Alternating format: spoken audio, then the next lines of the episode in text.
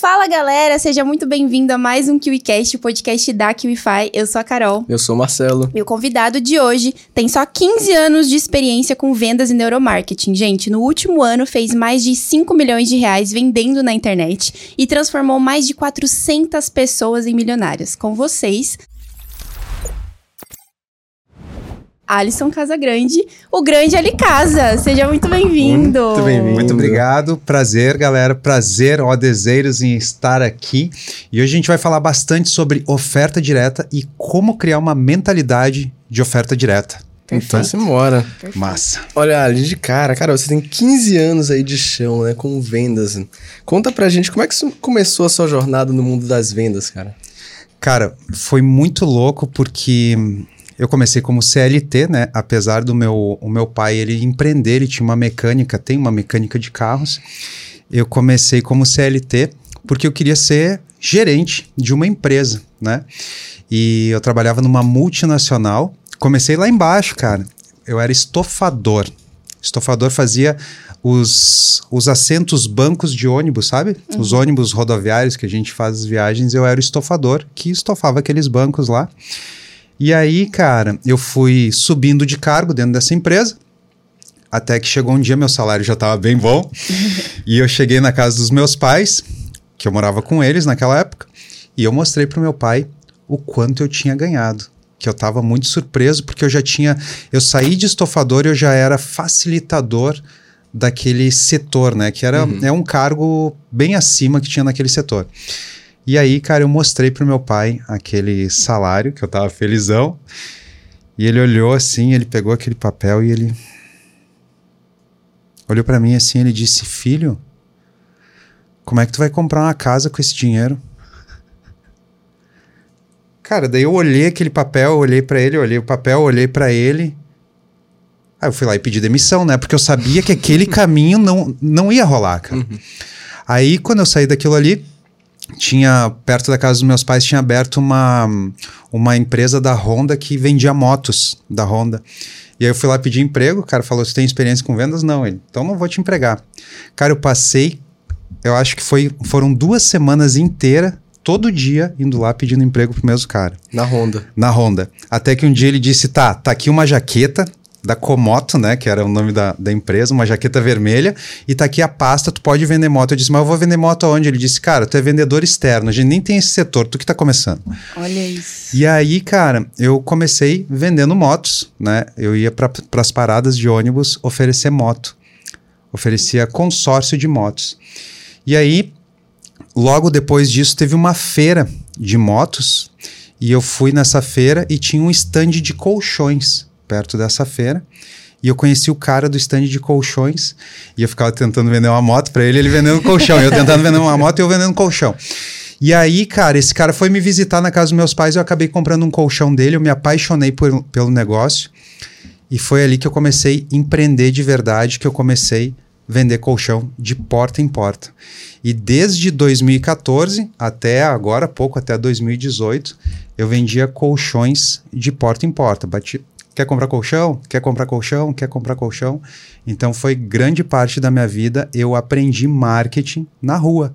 Eu aprendi marketing batendo nas portas, né? Levou muito não. Meu Deus, inclusive de levar muito não, eu criei a regra 2131, né? Cada 21 portas que eu batia, três pessoas diziam: "Hum, talvez isso me interesse". E uma dessas pessoas comprava, né? Então eu sabia que eu tinha a média do 2131. Precisava de 21 portas, três iriam talvez me ouvir e uma iria comprar. E aí, a partir desse momento, eu comecei a fazer o meu próprio dinheiro, porque quanto que eu ia ganhar? Eu ia ganhar exatamente proporcional a quantas portas eu ia bater. Porque chegou um momento, cara, que eu bati em tanta porta em tanta porta que eu não começava mais a olhar os sims que eu levava. Uhum. Eu comecei a dividir o valor de um colchão pelas portas que eu batia. Então, quanto mais portas eu batia, eu lembro que na época eu ganhava 30 reais para bater em cada porta, sacou? Ao invés de eu levar um sim e 20 nãos, eu comecei a botar na minha cabeça que eu levava 30 reais cada porta. Nossa, então, muda tudo. Cara. Muda tudo, porque daí meu negócio era só bater na porta, sacou? Então você nem se, pre- se preocupava com os nãos que você levava. É que eu não levava mais não, né? Eu levava 30 reais. Olha isso como Fantástico. a É, mudança de Sacou? visão muda tudo, né? é, é Porque- tudo questão de perspectiva. É, pegando um gancho no que você tá dizendo, né, da sua história, é que tem muita gente que tem dificuldade com venda, tipo, ah, eu não nasci pra ser vendedor, justamente por, por conta do medo de tomar um não. Mas se você muda a perspectiva, olha aí. Uhum. Sabe uma coisa que eu percebo, Ali? Que as pessoas vêm aqui, e principalmente os mais jovens, assim, eles falam do marketing digital como se o marketing digital tivesse reinventado a roda. Mas aí a gente vai ver e a gente percebe que o marketing digital aplica, aplica conceitos de marketing que já existiam no mundo físico, Sim. só que ajustados para o marketing digital. Então, partindo desse pressuposto, como é que você fazia para vender colchão pra galera? Então, cara, o que que eu fazia? Eu escolhi uma rua, né? Depois de eu ter matado os meus primeiros contatos, que seria o meu tráfego quente, né? O público quente, que era quem eu conheci, que eu ofereci para todo mundo, né? Depois que aconteceu isso, eu comecei a trabalhar com o tráfego frio. E como é que eu fazia com esse tráfego frio? Cara, eu entrava numa rua e aí eu mapeava todas as casas e o que, que eu fazia nessa rua? Eu ficava olhando que horas as pessoas saíam de casa, que horas as pessoas voltavam para casa e eu anotava, bem stalker assim, sabe? Por que, que eu fazia isso? Porque eu precisava passar na frente quando essa pessoa estivesse saindo para ela lembrar do meu rosto. Sacou? E aí o que, que acontecia, cara? Uma pessoa da rua eu precisava abordar.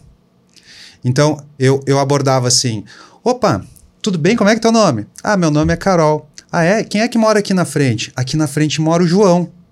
Beleza, era só a informação que eu precisava. Aí eu ia abordar o João e eu falava: opa, tudo bem, João? Eu tava falando com a Carol. Outra história, já. Mudou tudo. Mudou a história. Então era assim que eu fazia. Daí depois de todo mundo me conhecer nessa rua, né?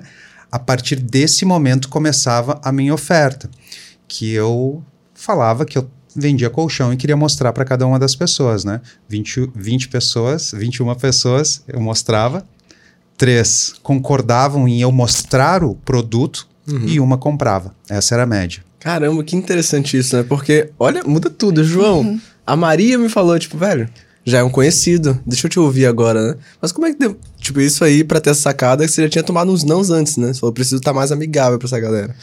Cara, eu tive eu tive bons mentores na época, Hum, sabe? olha Eu isso. tive bons mentores.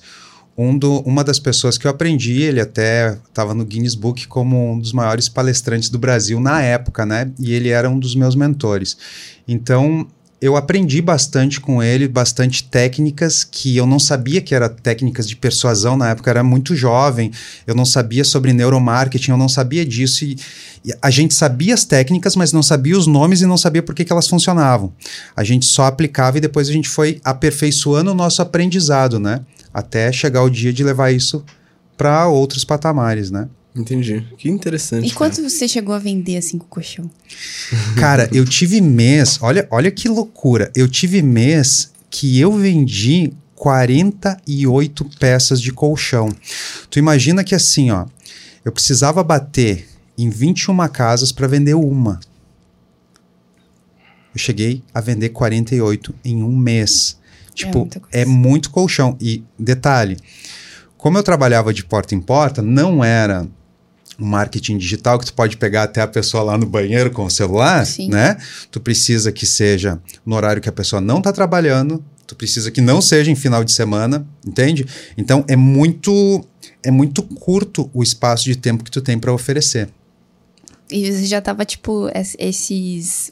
Precisa saber o horário que a pessoa tá em casa, é, que horas que ela vai passar e você pode passar junto. É tudo segmentar isso aí, né? É, No final das nossa. contas. Não, é bem mais difícil, o buraco é mais Sim, embaixo com aí, cara. Com certeza. É, é- ele acaba sendo muito segmentado, cara, porque o que que acontece? Ah, quando tu tem uma escola que tu aprende essa veia de, de entender desde o, todos os costumes do cliente, tu acaba entendendo melhor o cliente, sabe? E nisso tu aprende que tu não é um vendedor mais. Tu aprende, cara, que tu vê que aquela pessoa tá sofrendo, que ela acorda às 5 da manhã, que ela rala pra caramba, que ela tem filho na escola, que ela tá. Que, cara, tu sabe que o teu produto, no caso, o meu, no caso, o colchão, iria melhorar a vida dele, entende? Então, quando eu vou pra frente da pessoa, eu, eu, não, tô, eu não tava mais tentando vender, ou oferecendo alguma coisa. Eu estava realmente ajudando ele a ter uma vida melhor, saca? E isso é os conceitos que eu trago até hoje para todos os meus produtos e para os produtos dos meus clientes e alunos, né? Legal. E quanto tempo você ficou nessa antes de você encontrar a internet e começar a criar um negócio digital? Então, eu fiquei de 2014 até 2018 vendendo colchão de porta em porta. Inclusive, nesse meio tempo, eu cheguei a criar uma marca de colchão, eu cheguei a vender essa marca de colchão, a gente fabricava colchões, né? Eu cheguei a vender essa marca, foi bem legal, né? Não era uma. Depois eu prestei atenção, eu lembrei que. Lembrei não. Eu entendi que o meu negócio era vendas porque a lucratividade de vender sempre foi muito maior do que a de fabricar, né? E qual era a pergunta? Quanto tempo Quanto você tempo? ficou vendendo colchão e aí quando, em que momento você conheceu a internet e viu que poderia ter um negócio digital? Então, eu fiquei vendendo colchão de 2014 a 2018, mas eu comecei no digital em 2017. A gente via aquelas propagandas de lançamento e tá, tá, tá, tá, tá, tá. E aí, cara, uh, a minha esposa, eu e a minha esposa, a gente resolveu lançar um curso dela de culinária. E aí a gente fez os nossos primeiros lançamentos em, em 2017. Não foram lá grandes coisas, não foi muito bom, para falar bem a verdade. E aí a gente até deixou meio morno, assim, sabe? Não, não levou muito para frente. Só que aí ela falou assim: Ali, e se a gente pegar essa expertise que tu tinha de que tu tem de vender colchão de porta em porta e ao invés de fazer lançamento usar esse método para vender os cursos, tu acha que pode dar bom? Eu disse, vamos testar. E aí o que, que a gente fez? Aquele, aqueles poucos alunos que a gente tinha vendido o primeiro curso, nós fizemos uma pesquisa com eles para ver o que, que eles queriam comprar. E eles responderam: ah, a gente quer comprar o curso de tal coisa. Beleza. Aí a Manu foi lá, cara, em dezembro, gravou aquilo lá assim, eu acho que umas duas semanas a gente levou a gravação. Aí era Natal, era Ano Novo, e a gente já estava comemorando aquilo ali que ia dar certo, sabe? Mas nunca tinha experimentado. Dia 5 de janeiro de 2018, 5 de janeiro de 2018, a gente colocou no ar o nosso primeiro produto, né? Com essa forma, que era o formato de vender colchão. E em fevereiro, cara, de 2018, a gente já tinha batido os primeiros 100 mil reais líquidos. Uau. Uou, líquidos, nem faturamento. Legal. Isso com a estratégia de colchões. E aí, dali para frente, o negócio só aumentou e aumentou e se tornou a maior escola de gastronomia italiana do Brasil, né? A da Manu. E, cara, ultrapassou milhão, foi, foi maravilhoso, Isso sabe? só vocês dois trabalhando na operação, ou tinha mais pessoas trabalhando Só junto? nós dois, a gente nunca teve ninguém a mais. Caramba, velho. A gente Isso nunca que é teve ninguém. doido. A gente recebeu aqui há não muito tempo atrás o Igor Neves. Ele falou assim: todo eu e a minha esposa, a gente, os primeiros 100 mil de faturamento, a gente fez tudo sozinho. Aí ele falou: então, para você que tá começando e acha que precisa ter equipe, com duas pessoas você faz muita coisa. Só que a maioria das pessoas não consegue visualizar isso, né? Não, Porque é, tem gente que tráfego. duvida. Tem gente que Tem gente que duvida. gente que- Ah, vou lidar com copy, com tráfego, com isso, com aquilo. Mas se tiver uma operação bem ajustadinha, funciona, né, cara? Cara, a gente hoje. a- hoje tem duas empresas. Até hoje a gente não tem funcionários. Só vocês dois. Só nós dois. Pra você ver, eles faturaram mais de 5 milhões no ano passado, hein, gente? Então, olha, aproveitando que a gente tá falando aqui de expertise, a gente sabe que uma das suas expertises é com produtos de high ticket. Então, explica, explica pra galera que tá acompanhando a gente o que é esse modelo de high ticket, né, de produtos high tickets que tá ficando cada vez mais em evidência no mercado. E como é que uma pessoa faz para conseguir cobrar preços tão altos e ainda assim ter pessoas super interessadas em fazer parte do movimento e ter acesso aos produtos, mentorias, enfim. Massa. Bom, então deixa eu te explicar o- como é que começou o high ticket. Legal. Eu vendia colchões que eram a partir de 5 mil a 22 mil reais de porta em porta no tráfego frio. Sacou? Então, começou lá atrás, cara. Para mim, sempre o, o, o high ticket, o valor alto, ele sempre fez parte da minha vida. Nunca foi ah, de maneira diferente. Apesar de eu ter produtos hoje de baixo ticket também, eu tenho produtos de valor baixo, o high ticket ele sempre começou dessa forma. E o que, que eu entendi desde a época que eu vendi o colchão de porta em porta e que hoje eu vendo as mentorias que chega até hoje tem mentoria minha de 45 mil. O que, que eu entendi? Cara, um produto que ele tem um valor mais alto, ele é para uma pessoa que ela está disposta a investir em si mesma. É óbvio que tu vai ter menos gente comprando, porque nem todo mundo está disposto a investir em si mesmo. Nem todo mundo está disposto a investir em uma viagem, em aprender uma língua, em... nem todo mundo está disposto a, a investir tanto valor em si mesmo, ou em um colchão de 20 mil reais, sacou? Uhum. Só que aquelas pessoas que estão dispostas a investir isso, elas investem. Por exemplo, quando a gente pega aqui, por exemplo, a gente vai pegar um voo aqui de São Paulo para Itália, uhum. tá? Dentro desse voo vai ser um avião. Esse avião ele vai sair uh, de São Paulo e vai ir até a Itália, tá? Então o destino de todas as pessoas que estão nesse avião é Itália. Show? Uhum. Só que nesse avião, ele tem lugares diferentes. Mas vai para o mesmo lugar. Yeah. Sacou? Então, existe lá a classe econômica, existe a classe econômica que tem um espaço maior, e depois existe a business class, que é um espaço mais premium, uhum. né? Então, o que que acontece? O avião é o mesmo, saca? Só que a pessoa que está indo ali dentro, ela é diferente. Então, produtos premiums são para pessoas premiums. Sacou? Olha que legal. Então, é a pessoa que ela é um ser diferente daquelas outras pessoas. Apesar do destino ser o mesmo. Fantástico. Sacou? No final das contas, também quem está oferecendo o high ticket também tem que ter essa mentalidade, né? Porque eu acho que fica difícil você vender um, um produto high ticket se você também não pensa dessa forma. É verdade. Ou não, ou nada a ver. Então. Ou depende.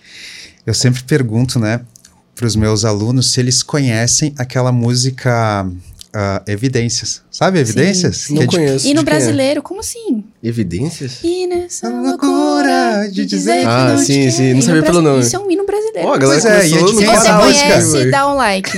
e é de quem é essa música? Chitãozinho e Chororó. É Chitãozinho e Chororó? Dá um Google aí se é de Chitãozinho e Chororó, Evidências. É. Dá um Google aí. Deixa eu ver aqui. Vamos ver é, aí. Pô, pelo menos é eles que cantam, Chororó. né? Vamos ver aqui, não ó. sei se foram eles que... Pô, mas vocês começaram no coral aí. Evidências. É. Evidências. É Chitãozinho mesmo. É, filho. A música? A música? A música. Tem certeza? Você achou que era de quem, Ali?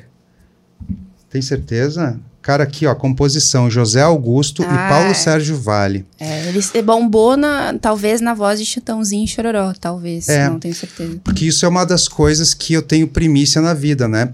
Cara, não são as músicas que importam, são os músicos, não é o produto de fato. Ah, são as pessoas. São que... as pessoas que estão levando aquele produto. Fantástico. Então, um high ticket, ele também, ele não é o produto, sacou? É uhum. a pessoa. Não são as músicas, são os músicos. Essa é uma frase que eu bato sempre na tecla, cara. Não são as músicas, são os músicos, porque às vezes tu pode tocar até a mesma música que outra pessoa, mas na tua versão ela tem outro valor. Falou Perfeito. tudo. Sacou? Perfeito. Essa teoria, ela vale também para quando você quer. Como você também é especialista em oferta direta, essa teoria vale também para fazer uma oferta direta na internet e converter em clientes? Então, especialista. Eu fui o criador da oferta direta, né? Eu tô falando com o criador aqui, gente. é. Respeita. Então, assim, ó. Uh, o que, que acontece? Quando a gente está falando de uma oferta direta, é óbvio que a origem dessa oferta direta, ela, ela vai ter um peso naquela oferta. Por exemplo, assim, uh, quando a gente fala de oferta direta e tu está falando de uma, da experiência de comprar... Eu posso falar marcas aqui ou não? Pode, Sim. com certeza. Da experiência de comprar um Gol e da experiência de comprar uma Mercedes tu entende que a experiência que a, a, empresa do Gol vai te dar é uma e a experiência que a Mercedes vai te dar é outra. Uhum. Mesmo não tendo nunca comprado nenhum dos dois. Faz Sim, sentido? Uhum. Faz. Show de bola. Então, e tu consegue ver que o, o, o cliente do Gol, tu consegue imaginar ele dentro da loja da Mercedes? Ou o cliente da Mercedes dentro da loja do Gol? Seria desconfortável. Fica é turvo, possível, mas é... é fica desconfortável, é. né? Então, uma oferta direta, ele, ela acompanha o branding por trás dela, sacou? Então, sim, vai influenciar bastante o branding que a gente tem, tanto pessoal ou branding de marca, para fazer uma oferta direta. Show. Entendi. E falando de oferta direta, diretamente, como é que a gente pode criar uma oferta que vai gerar conversão e vai trazer novos clientes para a marca? Qual é o princípio do método? Bom, cara, uma oferta direta é o seguinte. A primeira coisa, tu precisa entender a necessidade do cliente, tá? Porque uma oferta direta, o que, que ela faz? Ela nada mais faz do que entregar uma solução para o cliente, tá? Então não é algo que seja mirabolante. Tu só precisa entender o que, que o cliente está precisando e entregar apenas para o cliente que está precisando. Tem uma frase que eu digo muito que é só venda para quem você gostaria de tomar um vinho junto. Tipo, tu vai fazer um churrasco na tua casa, só tenha lá dentro da tua casa as pessoas que tu quer tomar um vinho junto. Porque, cara, tu não vai querer uma pessoa que é desconexo com aquilo ali, que é desconexo com as tuas crenças. Então, uma oferta direta, ela tem por essa base. Tu não vai converter todo mundo. Tu vai converter apenas aquela pessoa que está passando por aquela dificuldade e o teu produto sol soluciona aquele problema em específico, um problema em específico. Isso é a base da oferta direta, né? Agora, a oferta direta tu pode aplicar tanto no teu negócio, tu pode aplicar com a tua esposa, com o teu esposo, com o teu namorado, com a tua namorada, é simplesmente tu fazer uma oferta para quem está preparado para um, tá preparado para comprar uhum. aquela oferta, né? Independente se seja um produto ou se seja uma ideia. Sacou? Entendi. E agora, como fazer essa oferta? Tá. Vamos supor que eu tô aqui com o Ali e falar, Ali, você é o criador da oferta direta, me ajuda a fazer uma oferta. Eu sou um cara leigo, bem topo de funil. O que é que você indicaria para essa pessoa? Olha, Bom, esse momento é o momento de você pegar o papel e a caneta, porque vão sair aqui grandes é insights. Prepara que o ouro vai ser entregue. É. Massa, massa demais. Então, cara, uma oferta direta, ela é constituída de três pilares, tá? É, ou tu vai vender sexo, ou tu vai vender dinheiro, ou tu vai po vender poder, tá? Tu vai vender alguma dessas três coisas. Essas três, esses três pilares, eles estão baseados, eles têm uma base que eu chamo de preguiça, tá? Se for difícil da pessoa entender que ela vai receber sexo, dinheiro ou poder, a pessoa não vai comprar, tá? Então precisa ser algo muito fácil de um cérebro entender. E não é nem da pessoa entender, é de um cérebro entender. Por quê?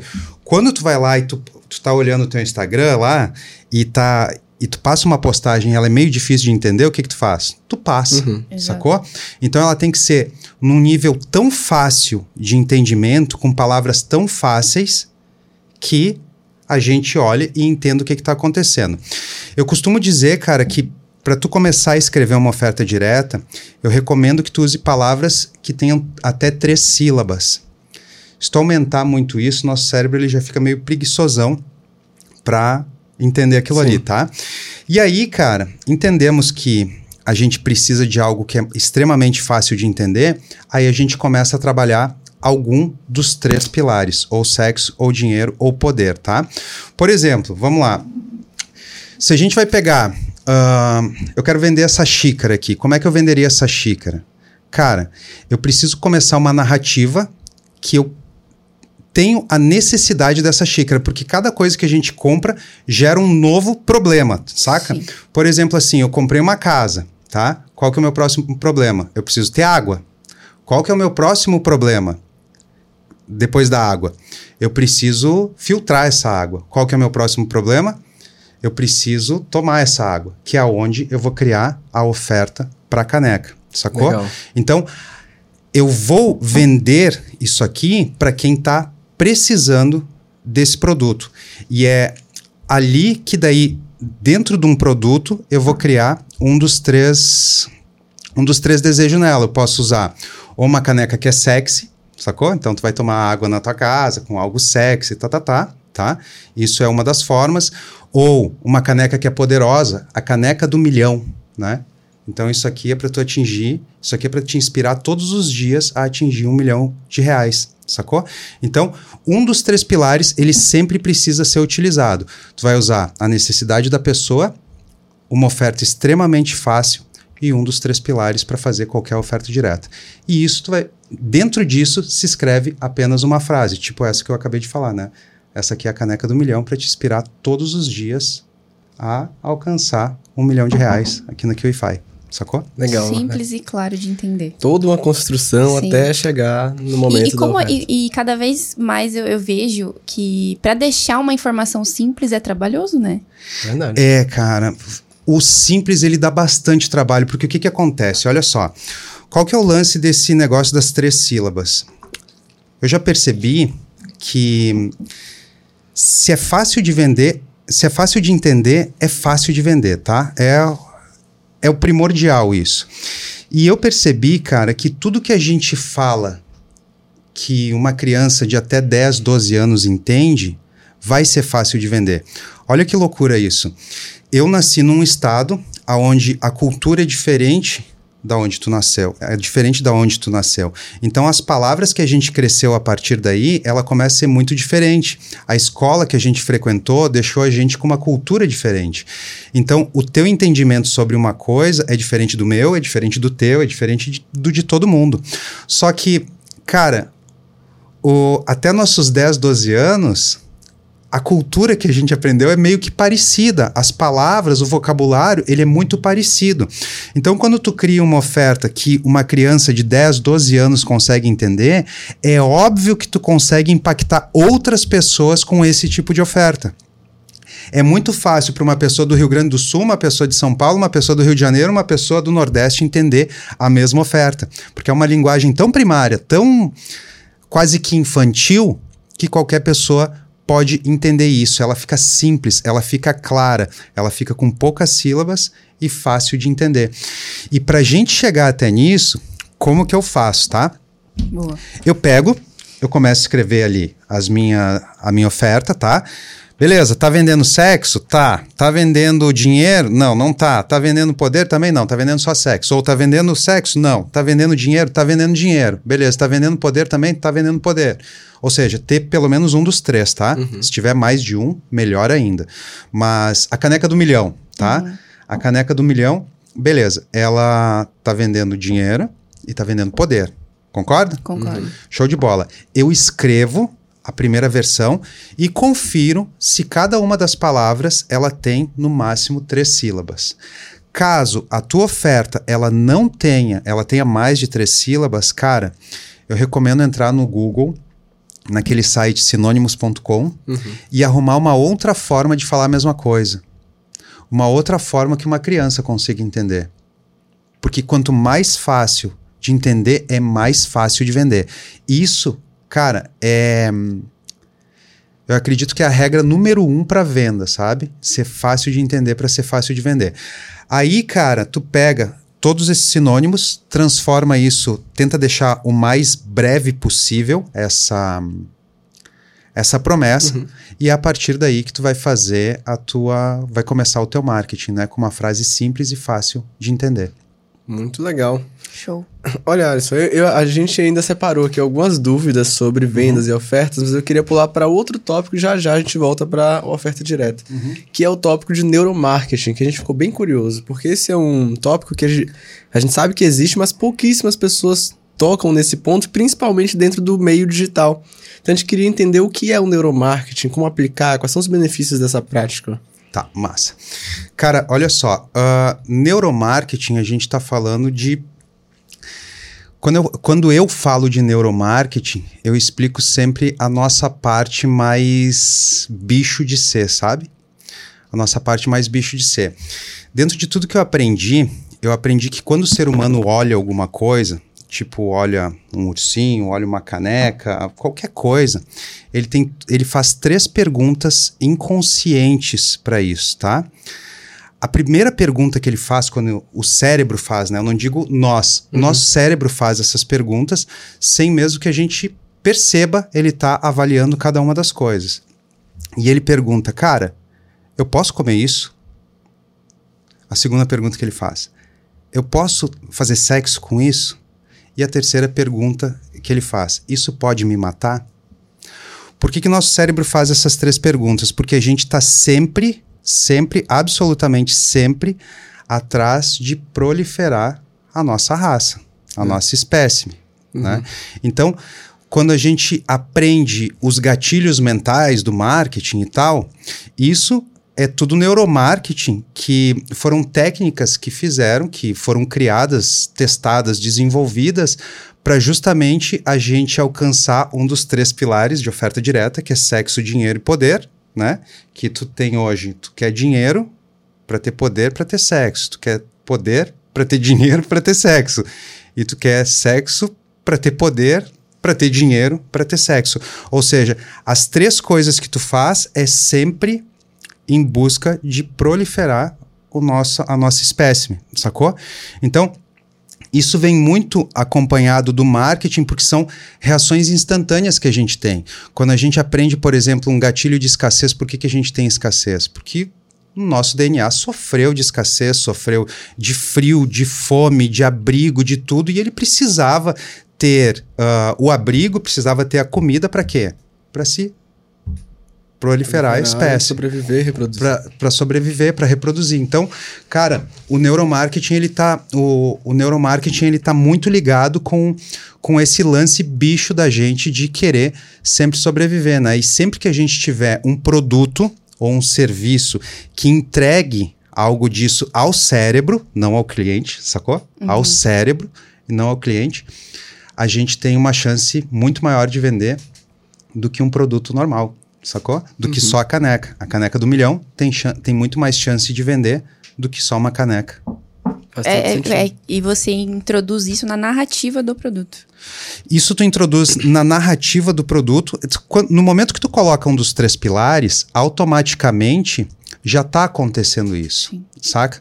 E depois quando tu, tu descreve uma oferta inteira, cada benefício que hoje a gente aprende a fazer em uma, uma página de vendas, que a gente aprende a fazer num ads, a, já é disparado vários gatilhos no nosso cérebro. Por exemplo, deixa eu dar um exemplo para vocês que é muito curioso, né? Uh, eu gosto muito de testar ads. Depois que a gente colocou, a gente escreve a nossa copy lá, independente da copy que tu faça, e aí a gente coloca ali, uh, clique no botão abaixo e escreve a seguinte frase: enquanto é tempo. Só esse enquanto é tempo, cara, os nossos ads aumentam muito o CTR. Hum. Porque o cérebro que está lendo aquilo ali, ele não sabe por que, que enquanto é tempo. Ele não faz todo esse julgamento só de ter lido uma única frase. Ele não, não sabe se é um, um, lançamento, se é um perpétuo, se vai acabar, se não vai acabar, mas ele sabe que ele precisa clicar enquanto, enquanto é tempo. É tempo sacou? Escassez. É uma escassez sem escassez, né? Sim. Enquanto é tempo. Mas, cara, isso aí não tá mentindo pro cliente? Não, porque é enquanto é tempo. E se esse ads não der bom, eu vou desligar ele, entendeu? Uhum. Então, clica enquanto é tempo. Ô, esses dias, pegando um gancho do que você tá dizendo aí, de botão e tudo mais, esses dias fui almoçar lá em um restaurante desses que a gente vai aqui em Balneário. E aí ele, a, o pedido você fazia num tablet. E aí por algum motivo você fazia a, o pedido e tudo mais, e ele já mandava uma sugestão de você pedir uma taça de vinho. Uma taça de vinho ou uma garrafa de vinho. Só que aí tinha o botão sim, que tava vermelhinho, e o botão não tava cinza. Dando a impressão que só o sim funcionava. Só que eu clicava no não e ele, ele claramente não ia. Não, não ia, sabe? Sim. Não pedia a, o, o, vinho. Mas olha só como é pra, pra pegar você. Não, como assim, velho? Não consigo não querer uma taça de vinho. Mas é, é uma sugestão forte. Que é. nesse caso não é a escassez, mas é, ela te sugere como se você não tivesse outra opção. Exatamente. E uh, sempre, sempre quando a gente adiciona alguma coisa dessa, tanto na copy quanto na ação, acaba acontecendo isso. Deixa eu contar para vocês que é, é muito louco, né? Na época de colchão, que eu vendia colchão, o que que acontecia? Eu estava conversando com o cliente e eu nunca falei sobre o produto, eu nunca disse, ah, o meu produto, tá, tá, tá, tá, tá, tá. Eu sempre falava assim, então o seu colchão, quando ele chegar na sua casa, o seu colchão, quando a gente colocar na sua cama, o seu colchão, até vocês agora, quando eu tô falando nesse momento, o seu colchão, tu tá imaginando o quê? O meu colchão. É o meu colchão. É o teu colchão, saca? Então o que que dá para fazer? Quando tu faz essa copy, tu pode colocar tanto as pessoas são sinestésicas, quanto as auditivas, quanto as visuais dentro da tua copy para ativar os sentidos delas, né? Então, uh, eu usava muito nos colchões, né? Quando chegar o seu colchão, né? Você vai sentir na pele. Isso falava muito com as pessoas sinestésicas, né? As auditivas, a minha própria narração do que eu falava, elas já elas já entendiam aquilo ali, elas já entendiam aquela narração do que, que ia acontecer. E eu tinha um grande problema naquela época, que era das pessoas visuais. Como é que eu levava um colchão na casa da pessoa? Então a gente levava uma pequena amostra de colchão, um pedacinho, para a pessoa ver, né? O sinestésico sentir. sentir, colocar o braço ali e tal, né? E hoje quando eu falo de oferta direta, eu trago exatamente esse mesmo conceito. Quando eu faço um criativo, o que, que eu faço no criativo? Eu procuro colocar o, entre o criativo e a copy as três informações, tanto para o sinestésico, para ele sentir, para o auditivo, para ele ouvir, tá? E para o visual, para ele ver. Então, quando a gente grava um vídeo, é muito importante ter, ter todas essas informações. Tudo que a gente colocar ali comunica, saca? Uhum. A imagem que tu colocar vai estar tá comunicando, o áudio que tu colocar vai estar tá comunicando e a cópia que tu falar vai estar tá comunicando. Que legal. Então, o neuromarketing, no caso, seria uma forma de, a grosso modo, de implantar uma forma de pensar sem que a pessoa perceba que isso está acontecendo. Ou não? Cara, pode-se dizer que sim. Pode-se é dizer que quando que fala pessoa... assim, parece um pouco imoral. Parece, né? parece, parece antiético, Anti... mas, cara, sim, dá pra, dá pra gente dizer que a pessoa pode nem sentir que está acontecendo isso, né? Isso acontece muito também. Uh, em 2018 eu fui fazer também uma especialização com o Pyong, sabe Pyong Lee? Então eu fui fazer hipnose com ele lá e tal, e a gente fez fiz uma imersão lá em hipnose e eu aprendi muito, cara, que com a copy falada a gente conseguia entrar em transe de hipnose, sabe? Então, um, um poder de uma copy quando quando tu aprende uma, o, a neurociência junto, sabe? O neuromarketing, no, no, nosso caso, ele acaba colocando uma pessoa em transe. Então, uma copy bem feita acaba levando uma pessoa a, a quase que um transe hipnótico de compra, saca? Uhum. Então, é isso que faz uma oferta direta alinhado com neuromarketing. É chegar a colocar a pessoa em transe para fazer uma compra. Né? Quantas vezes a gente compra um negócio que a gente nem raciocina direito que está comprando aquilo ali? Às vezes é até uma coisa caríssima, né? O cara vai lá, cara, não, eu vou fazer isso aí, mas por que, que eu vou fazer? Aí o nosso cérebro acaba criando justificativas é. que a gente precisa comprar aquilo ali de alguma forma, né? E essas justificativas só funcionam dentro da cabeça de cada um. Sim. Porque fora da cabeça não. Ela às vezes não faz sentido, sacou? Muito legal. É basicamente conhecer sobre os instintos das pessoas e trabalhar em cima disso. Né? Exato, é saber cada um dos instintos, que é uh, o nosso instinto primário é esse de sobrevivência e multiplicação, e aí trabalhar com tudo que a pessoa precisa para sobrevivência e multiplicação. Eu né? acho isso fantástico. É, muito, muito fantástico. Muito curioso. Legal. Ali, fala pra gente do Framework M5 do framework M5, cara, então, o M5 é uma forma que é uma forma que eu criei para a gente conseguir criar e vender um produto digital que faça múltiplos cinco dígitos e que faça isso de uma forma rápida. Porque, cara, sempre foi muito difícil para a gente para conseguir criar um produto digital, sempre foi muito demorado, um, um prazo de tempo muito grande, né, para criar um produto próprio. E aí, cara, o framework M5, ele a gente começou a testar em nós mesmos, em mim, na Manu, e a gente viu que funcionava muito bem, que é ele é feito de cinco passos. É criar um produto, tá? A criação, a validação, depois de criar, validar, depois vender, depois construir e depois escalar. É esse o nosso framework M5.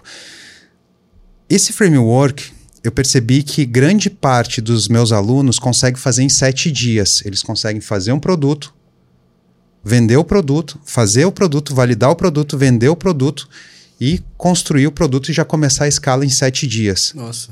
Então é algo que aconteceu, que acontece muito rápido por causa desse framework, né? E desde que a gente começou, a gente nem sabia que a gente estava fazendo aquilo mas desde que a gente começou, a gente sempre fez o M5, né? Todos os meus produtos, hoje, tanto da escola quanto da, do ecossistema da oferta direta, é através do M5. Né? Entendi. Então seria é, criar, validar, vender construir, construir e escalar. E escalar é. Quando você fala de construir, o que seria esse construir? Bom, Quando eu falo em construir, existem várias formas de produtos digitais. Aqui a gente está fazendo um produto digital, por exemplo, que é um produto em áudio, né? É um, Sim. E em vídeo também, né? Sim. Também. Ah, então hoje, um produto digital ele pode ser um livro, ele pode ser um e-book, ele pode ser um, uma videoaula, ele pode ser um workshop, ele pode ser um encontro ao vivo, ele pode ser muitas, existem muitos formatos digitais, né? Eu tenho um produto meu que chama Na Corda com o Ali, né? Que eu, eu curtia pular corda durante a pandemia e aí eu tava, eu comecei a vender aquele espaço de tempo que eu tava pulando corda. Então a pessoa pagava aquele espaço de tempo, pulava a corda e dava as sacadas que ele precisava no negócio dele para escalar o negócio dele, sacou? E era um produto que eu curto muito entregar, saca? Porque é um, é um momento que eu tinha ali para fazer um exercício e acabava ajudando alguém. E aí, cara, ah, a construção do produto ela pode ser de várias formas. Como que eu recomendo hoje? Ah, vou fazer um produto, olha, como é que eu faço esse produto? Cara, dentro do M5 eu ensino vários, vários formatos, desde curso gravado, mentoria, curso ao vivo, imersão, e-book, audiobook, enfim, vários formatos. Qual que eu recomendo fazer?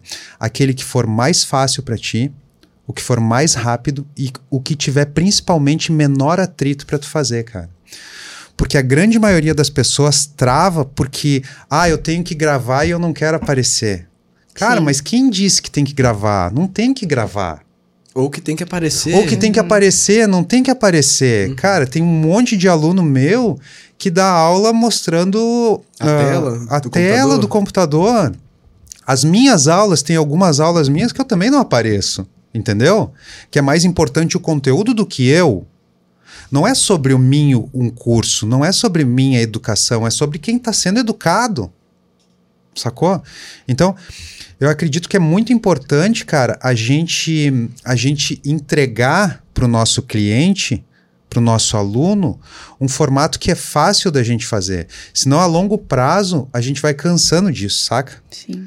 E vai ficando ruim e a pessoa desiste. Então, sempre pega o que é mais fácil, o que é mais rápido e o que tem menor atrito para tu fazer. E isso, com certeza, cara, vai te levar para outro lugar, porque nós, hoje, um, um instrutor, um mentor, um professor, ele, o, o aluno dele só vai ter resultado se ele estiver bem, entendeu? Porque se, se o, o instrutor, o mentor, ele não tiver na melhor performance dele, ele não vai conseguir entregar um bom conteúdo. De fato. E para ele estar na melhor performance dele, ele não pode fazer coisas co- que vai contra a natureza dele daquele momento, sacou? Uhum. Por isso que esse construir, eu sempre peço para os meus clientes, para os meus alunos, eles fazerem o que é mais fácil, mais rápido e com menor atrito. E primeiro, antes de construir um produto, obviamente vender ele, né? Por isso que o framework do, do M5 é criar, depois validar, depois de validar, vender. Depois que vendeu, cara, que nem apartamento na planta, né? Vendeu o apartamento, beleza. Talvez algum conteúdo a gente mude no, no andar da carruagem, porque aí, depois que tu vendeu, tu conversa com cada um dos clientes, tu vê quais as necessidades dele, e às vezes a gente até consegue reduzir conteúdo, porque a gente vê que as pessoas não precisam de tanta coisa quanto a gente queria colocar num curso. Aí fica um curso mais enxuto, mais rápido, mais fácil do cliente entender, sacou? E a pessoa ter a transformação num tempo quase que recorde, né? Que é o próprio caso do M5, que tem gente que em uma semana faz. Inclusive, tem agências de marketing que são meus alunos que eles conseguem fazer o M5 para os clientes deles em um dia, cara. Porque eles estão experts em fazer o M5, eles fazem em um dia, saca? Uhum. Aí deixa pronto e aí depois mais um dia para vender. Entendi. Perfeito. Eu tenho uma dúvida. É. O vendedor, a gente consegue. Uma pessoa consegue se tornar um bom vendedor? Ou isso é, é algo que vem com a pessoa? Ou é uma coisa que a gente consegue aprender ao longo das experiências? Olha, eu acredito que a gente começa do zero. Eu acho, eu acredito que ninguém é vendedor. Vendedor, é, ele vem de uma necessidade que tu precisa de ter algum resultado. Então, por exemplo, aquela pessoa que veio desde a escola lá, que ele sempre teve que vender uma ideia, que ele sempre teve que fazer alguma coisa, é óbvio que na vida adulta ele vai ser um vendedor melhor. Mas eu, por exemplo, eu não vim da escola sempre tendo que vender uma ideia. Então, eu precisei bater em centenas, em milhares de portas para para aprender a vender. Foram quase duas décadas fazendo isso. Foram né? quase duas décadas e graças a Deus veio a internet que antes eu levava de 45 minutos a uma hora para bater numa porta e atender um cliente. Hoje, em um segundo, eu bato em milhares de portas ao mesmo tempo. Olha, saca? e se você fosse dizer assim, se pudesse dizer na real pra gente, quais lições você aprendeu nesse seu período de vendas, nessas duas décadas, quase duas décadas de vendedor de porta em porta, pra ensinar pra galera? Cara, as coisas que eu mais aprendi assim foi a venda, ela faz muito parte, faz ela faz parte do teu estilo de vida, saca? Não existe um lugar aonde tu vai chegar e acabou. Tu precisa, quando, quando tu tu resolve virar um vendedor, tu precisa entender que tu tá ajudando pessoas e tu tá solucionando os problemas das pessoas. Então, tu, a partir desse momento, tu é um solucionador de problemas, tu não é um vendedor. Saca? Então tu precisa ajudar as pessoas. Hoje, com oferta direta, com os meus produtos, o que, que eu estou fazendo? Eu estou vendendo? Não, eu estou ajudando outras pessoas a também terem uma oportunidade, a terem essa oportunidade que eu tive saca? De poder usar a internet a seu favor. Então, cada venda que eu faço, cara, é uma pessoa ali que provavelmente, se ela fizer o que está ali dentro, ela vai ter as oportunidades que eu tenho na vida. Inclusive, a oportunidade de estar até aqui. Sim. Uma pessoa que seguir esse espaço, ela pode ter a oportunidade de estar aqui, sacou? Eu vejo muito, cara, que esse lance de vendedor. Uma vez eu li uma reportagem sobre os violões do mundo e dizia que 20% dos violões do mundo não são tocados. Eles são produzidos, comprados e ficam em casa. Uh, desculpa, 80% dos violões do mundo não são tocados. Nossa, é muita bastante. coisa. É, des- é, essa é a informação correta. 80% dos violões do mundo não são tocados. Só 20% deles são tocados. E só 1% deles monetizam. Então é muito pouco a, a, a quantidade de violão que, que monetiza. Só que o mais louco de tudo é que o violão é o mesmo. Sacou? Verdade. O violão é o mo- o mesmo, o que muda é o músico, saca? E na minha vida de, de empreendedor, eu aprendi que ser empreendedor, ser, ser um vendedor, a gente precisa ser esse, esse violão que monetiza. E esse violão que monetiza, por que, que ele monetiza e os outros não? Porque ele é focado em transformar vidas, ele é transformado em ajudar as outras pessoas, ele é focado em transformar a vida das outras pessoas, que é, é o que eu prego, sabe? É o, é o core, cara. É, uma venda só por uma venda é só uma venda. Agora, uma venda quando tu transforma é muito mais massa. Hoje, quando eu tava vindo para cá, eu recebi direct de três alunos meus que hoje a gente veio para cá de limusine. Aí até mostrei um para vocês ali, Sim. né? Ele disse, ó, então o adezeiro, que é como eu chamo a minha galera, o adezeiro na segunda-feira, um tá andando de limusine, o outro tá comendo casquinha de siri na beira da praia, né? Por quê? Porque, cara, o que eu fiz, o legado que eu fiz para essas pessoas é um conhecimento para conseguir ajudar eles a terem a oportunidade de ter a vida que eu tenho. E eles aprenderam isso e eles dão a oportunidade de outras pessoas Fazer também mesmo. fazerem o mesmo, saca? E isso, cara, vira uma corrente de, de pessoas ajudando outras pessoas a prosperarem em alguma área da vida. Então, Saca? um Legal. ecossistema positivo aí de prosperidade e abundância. A gente prepara. a- Claro que a gente vai batendo um papo e surgem dúvidas, perguntas, mas tem algumas perguntas que a gente já antecipa, a gente já Sim. sabe o que vai perguntar e algumas a gente tem uma noção do que a gente vai ouvir de resposta. Então, quando a gente perguntar é, sobre vendas, qual é o seu principal aprendizado sobre vendas? Então, talvez a expectativa é que o cara fale, ah, você tem de vender de tal forma, fazer isso ou aquilo. E aí, quando você traz um ponto de mentalidade que muda a perspectiva sobre venda, é muito legal. É a mesma coisa que a gente tava conversando ali no carro, aí você fez algum comentário, só, ah, pra, eu faço isso, aí eu falei, pra converter. Aí você falou, não, pra ajudar. Eu falei, olha, É uma mentalidade que vai contra o que o mercado preza. Sim. Isso é muito legal, né? Que esse cuidado com o mentorado, de querer agregar e, como você falou, deixar o seu nome escrito numa pedra, criar um legado, faz toda a diferença. Então, legal, Ali, parabéns por essa mentalidade. Eu tenho gostado bastante do que você tem falado. Cara. Sim. Massa, cara. É. Obrigado. E aproveitando agora também, né, essa vasta experiência em vendas e voltando para o assunto de oferta direta, Ali, como é que a gente pode fazer para criar uma oferta direta, ou, ou, criar uma oferta, na verdade, irresistível ao ponto de uma pessoa se sentir estúpida em não comprar? Tá, vamos lá. Cara, olha só. Uma oferta, tá? Uh, quando a gente oferece alguma coisa, por exemplo, a caneca do milhão, eu dependo muito do estado emocional que tu tá para essa caneca do milhão fazer sentido. Porque às vezes tu tá num estado emocional que não, ela não vai fazer sentido. Então não existe uma frase, uma, uma frase só que torne algo tipo, eu li isso e eu quero isso agora. Isso não existe, isso é utopia, tá? Agora, por quê? Porque talvez passou aqui para mim essa oferta e o sinal abriu e eu vou largar meu telefone. Concorda? Então, olha só que louco, cara. Para a gente transformar algo que seja algo irresistível, que dê essa. Eu preciso ter isso, tá? Dentro da oferta direta eu ensino três estratégias. E quando tu combina essas três, é que tu tem essa química cerebral que tu está procurando. Qual, quais são elas? A primeira estratégia é a estratégia de oferta direta que o que, que ela fala? Ela fala simplesmente: Fulano, se tu tem um problema, tá aqui a solução. Lembra da, das organizações Tabajara? Sim. É tipo isso. se você sofre de tal e tal coisa, seus problemas acabaram. Chegou o produto XYZ. Isso é uma oferta direta, tá? O que, que acontece? Essa pessoa clicou ali para ver essa oferta.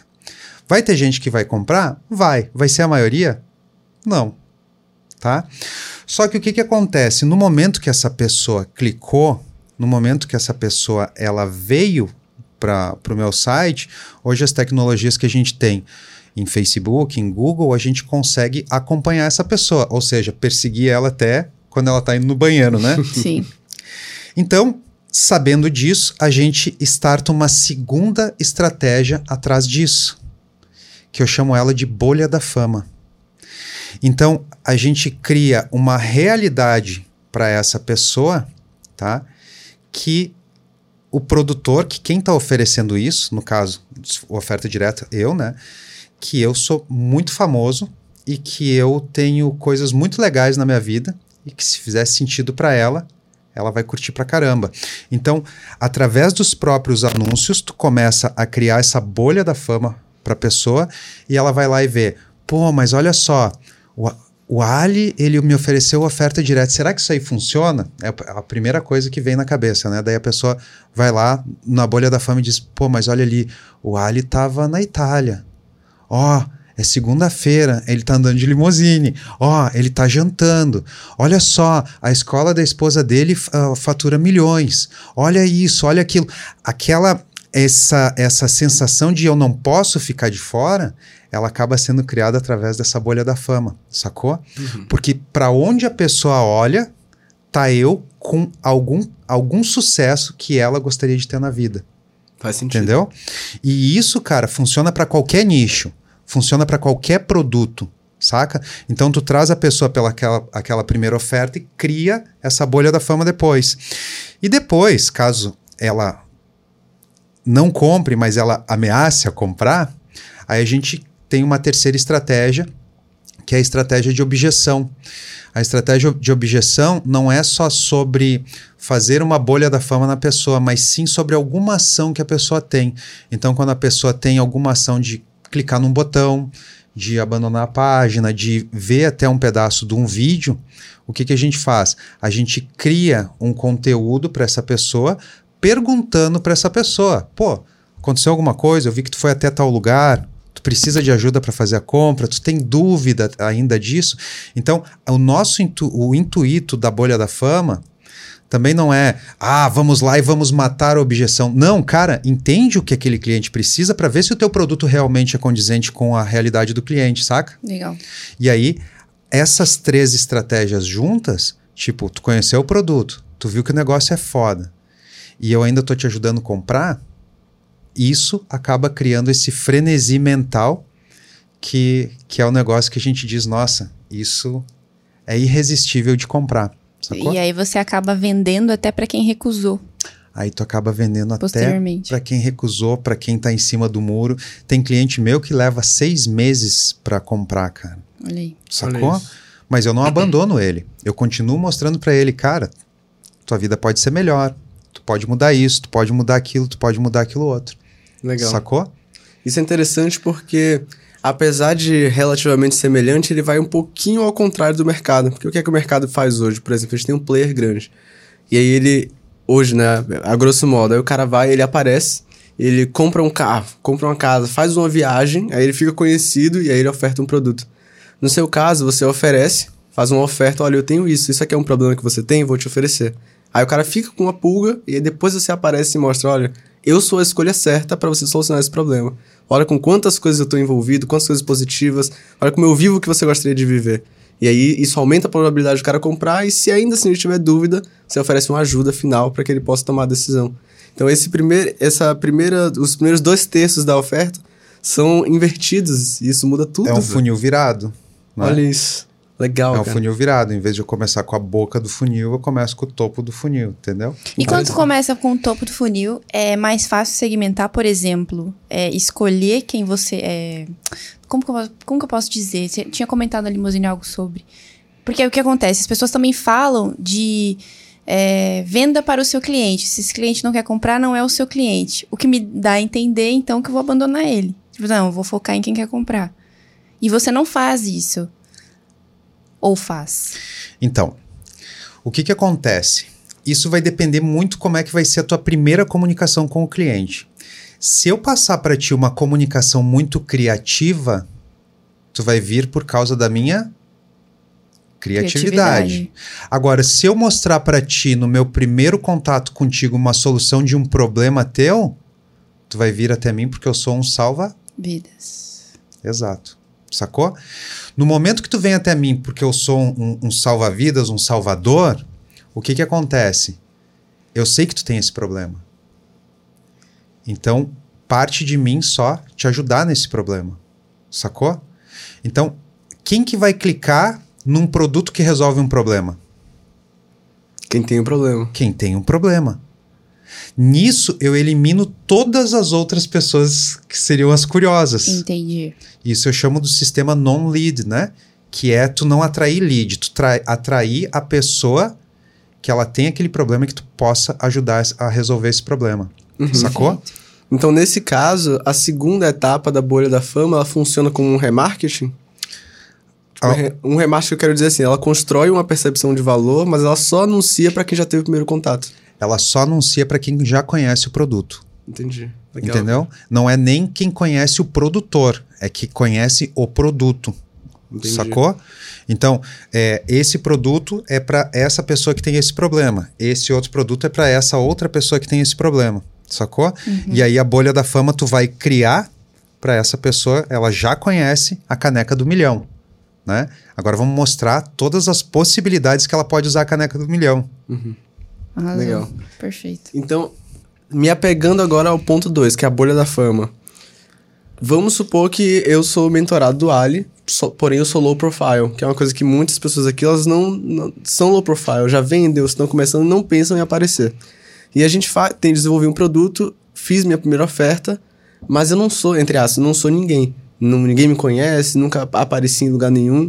Então, como é que eu faço para criar uma autoridade instantânea para que eu possa ser visto como esse super-herói, esse salva-vida para o meu cliente? Bom, existem várias formas de tu fazer isso, tá? Eu vou explicar para vocês algumas das formas de fazer isso. A pessoa é low profile, ela nunca saiu num site, ela nunca saiu em lugar nenhum. Quando convidaram para fazer um podcast, elas não vieram. né? Ela é zero, ela não, não existe em lugar nenhum. A primeira forma que tu pode fazer o Bolha da Fama é tu produzindo os teus próprios conteúdos e contando o quem que tu é só para aquela pessoa. Ou seja, tu não abriu para o mundo. Entendeu? Tu continua low profile, mas tu vai mostrar para esse teu possível cliente. É que nem alguém entrar na tua loja, né? E tu mostrar a partir dali a, a realidade de como é.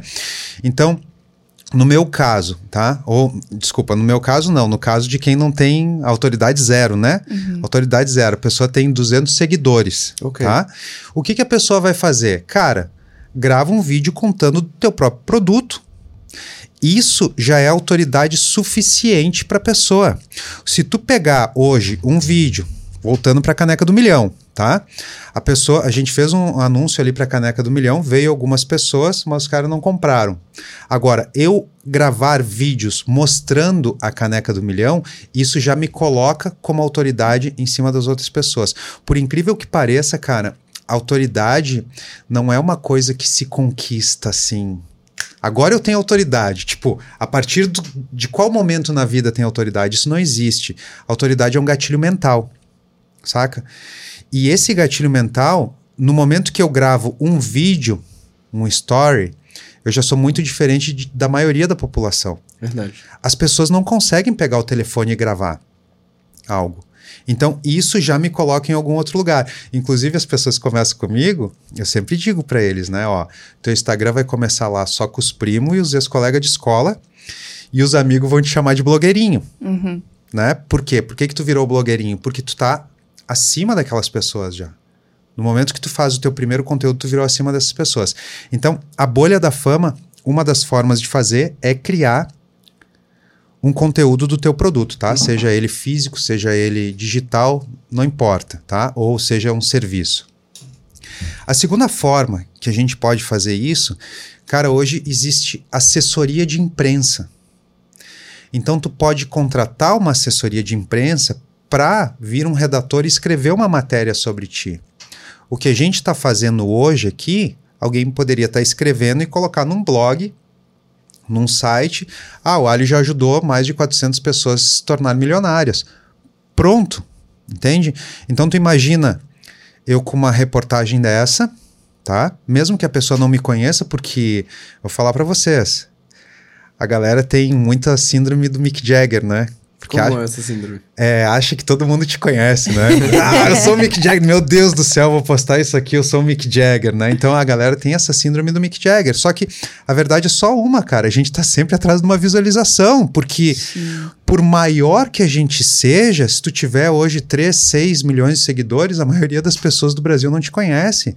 Nós somos em mais de 200 milhões de habitantes, cara. Sim. Saca? É muito grande esse lugar. Então, autoridade não é um número, porque se for um número, a gente nunca vai virar. Ela é esse gatilho mental. Que no momento que tu traz uma, uma assessoria de imprensa para ti, para eles escreverem alguma coisa sobre ti ou sobre o teu produto, tu pode estar usando essa, essa reportagem como o próprio ads para esse produto ou para esse serviço. A gente usa muito isso também, sabe? Isso funciona muito bem. E isso torna autoridade instantânea para a pessoa, sabe? Pô, a caneca do milhão saiu na revista digital tal, saca?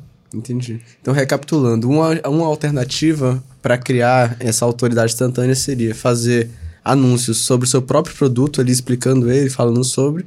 Ou outra seria encontrar formas de aparecer em locais públicos que possam falar positivamente sobre você.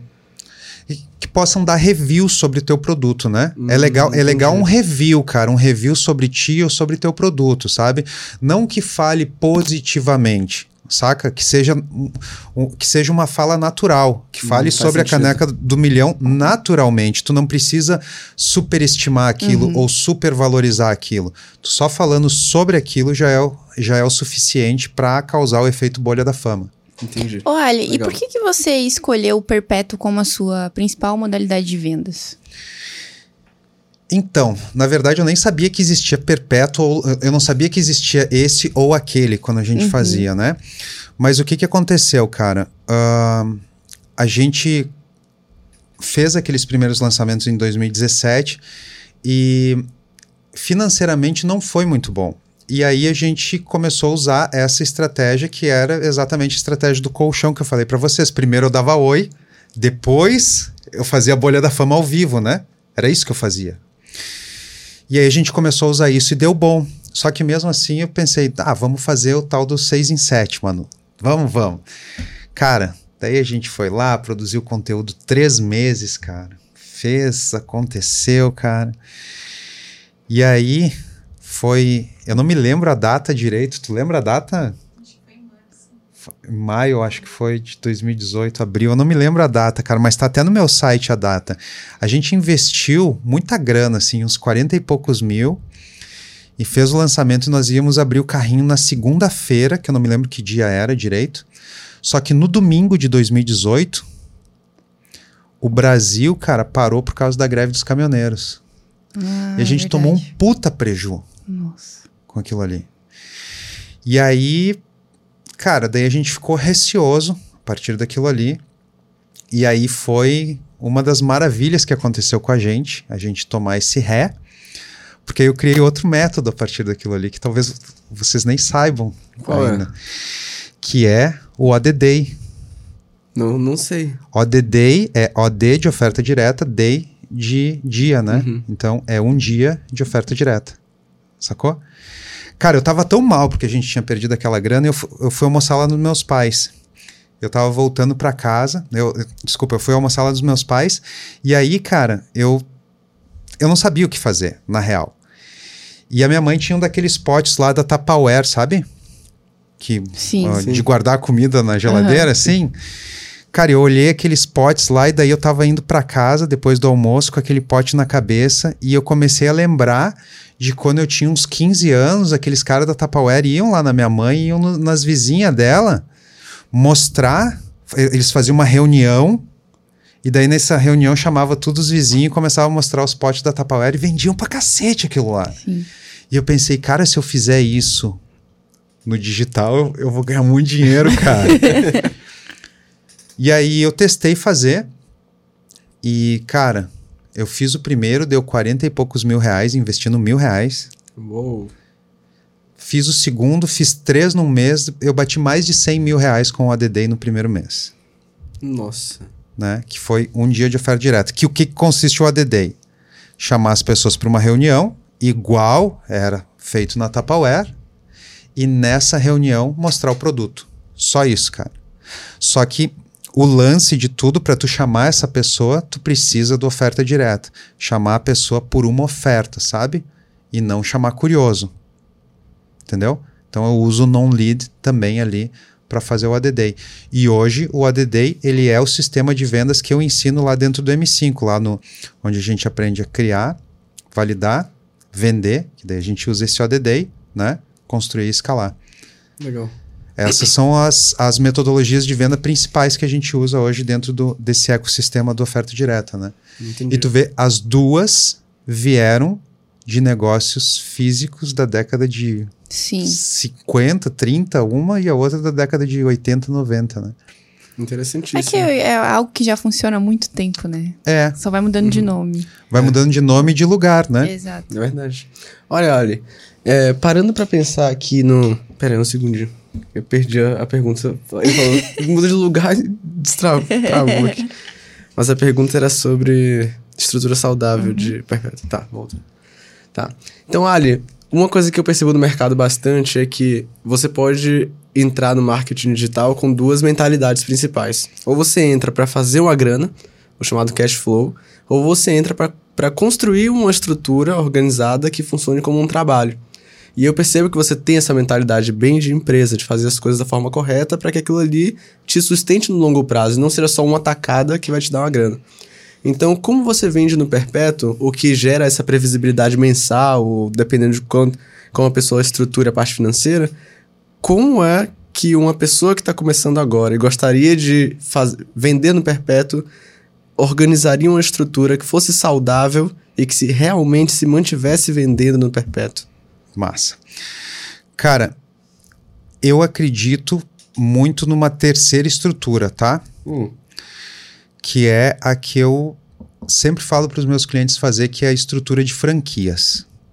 Então, como é que tu imagina o cenário de uma franquia? O que, que acontece? Tu tem que se comparar muito a um negócio físico. Então vamos lá. Se hoje a gente montar um negócio, tá? Nós três vamos montar um negócio hoje. Nós vamos alugar uma loja num shopping, tá? E, e vamos abrir as portas. O que, que a gente vai ter de custo?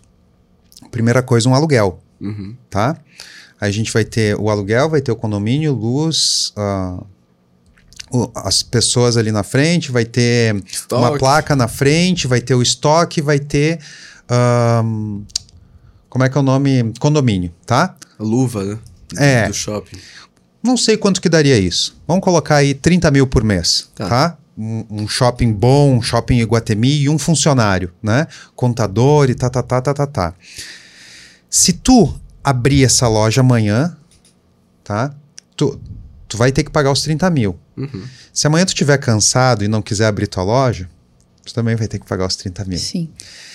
Se não passar ninguém naquele corredor amanhã, tu vai ter que pagar os 30 mil. Se passar um monte de gente, tu vai ter que pagar os 30 mil. Saca? Uhum. Pra que que tu paga esses 30 mil de custo? Tu paga pra ter um ponto e as pessoas passarem na frente. Só que elas não vão passar no mesmo fluxo a segunda na segunda-feira, não vai ser o mesmo fluxo da terça, que não vai ser o mesmo fluxo da quarta, nem da quinta, nem da sexta. Sacou? Eu vejo um negócio digital a mesma coisa. Tu precisa ter um investimento definido mensal para manter a tua franquia aberta. E vai ter meses que tu vai estar bem alto disso aí, vai ter meses que tu vai estar bem baixo disso aí. Saca? Tu vai faturar bastante num mês, no outro mês tu vai faturar muito pouco. Uhum. É sazonal. Na segunda-feira tem shopping que nem fatura. Saca? Assim como no sábado eles bombam. Então, eu vejo que, cara, para tu ter um negócio saudável, tu tem que pensar muito com, como essa mentalidade de franquia. Por quê? Porque a loja no shopping, a diferença para o negócio físico é que a pessoa no shopping que passou, talvez ela não passe mais ali na frente da tua loja por muito tempo. Né? Vai levar, sei lá, cinco meses, um ano para o cara voltar ali na frente da tua loja. E se tu investe o mesmo valor na internet, tu pode fazer a bolha da fama para essa pessoa voltar. Saca? Então, cara, para tu fazer esse negócio que ele tenha uma previsibilidade, que ele funcione, é tu abrir a loja e tu decidir, decidir com quanto tu vai começar a tua franquia. Eu falei em 30 mil, mas não é um valor que, ah, vou começar com 30 mil. Cara, tu pode começar com mil reais no mês, a tua franquia, sabe? E tu investir, ó, esses mil reais, eu vou investir mil reais para as pessoas passarem na frente da minha loja, ou seja, para as pessoas verem a minha oferta. E os meses que elas não que não tiver pessoas que compram, cara, tá tudo bem. Sabe por quê? Porque quando tu tem um negócio sólido assim, um negócio que tu vê a longo prazo, essas pessoas que passaram na frente, tu ainda consegue conversar com elas por muito tempo. Tem pessoas que compram de mim daqui seis meses. Tem pessoas que namoraram ali a mentoria da oferta direta por mais de ano, cara, para comprar. Tem gente que junta dinheiro para ir ali comprar uma mentoria, cara. Saca? Só que se eu tivesse fechado a porta da minha loja, se eu tivesse pa- parado de investir na minha franquia, eu não venderia para essa pessoa, saca? E dentro dessa franquia, aí a gente precisa ter vários produtos. Uma loja com um produto só não funciona, cara. Entende? Então tu precisa ter um produto. Eu peguei muito esse conceito da Harley Davidson, sabe? A Harley Davidson, eles vendem um ticket muito alto, que é uma moto de 30 a 100, 150, 200 mil reais. Só que para aquela pessoa que não tem o dinheiro para pagar aquilo ali, cara, eles vendem um chaveiro, uma bandana, uma jaqueta legalzona para a pessoa que está um pouquinho mais à frente, um, um relógio. E é essa forma que eu vejo uma franquia de oferta direta. É, a gente tem um produto para quem está começando, a gente tem um produto para quem está no meio, a gente tem acessórios para todas essas pessoas e a gente tem um produto premium que vai fazer o cliente chegar até lá, né? Que daí a gente falou antes sobre os produtos high tickets, né? Mas por que a loja aberta?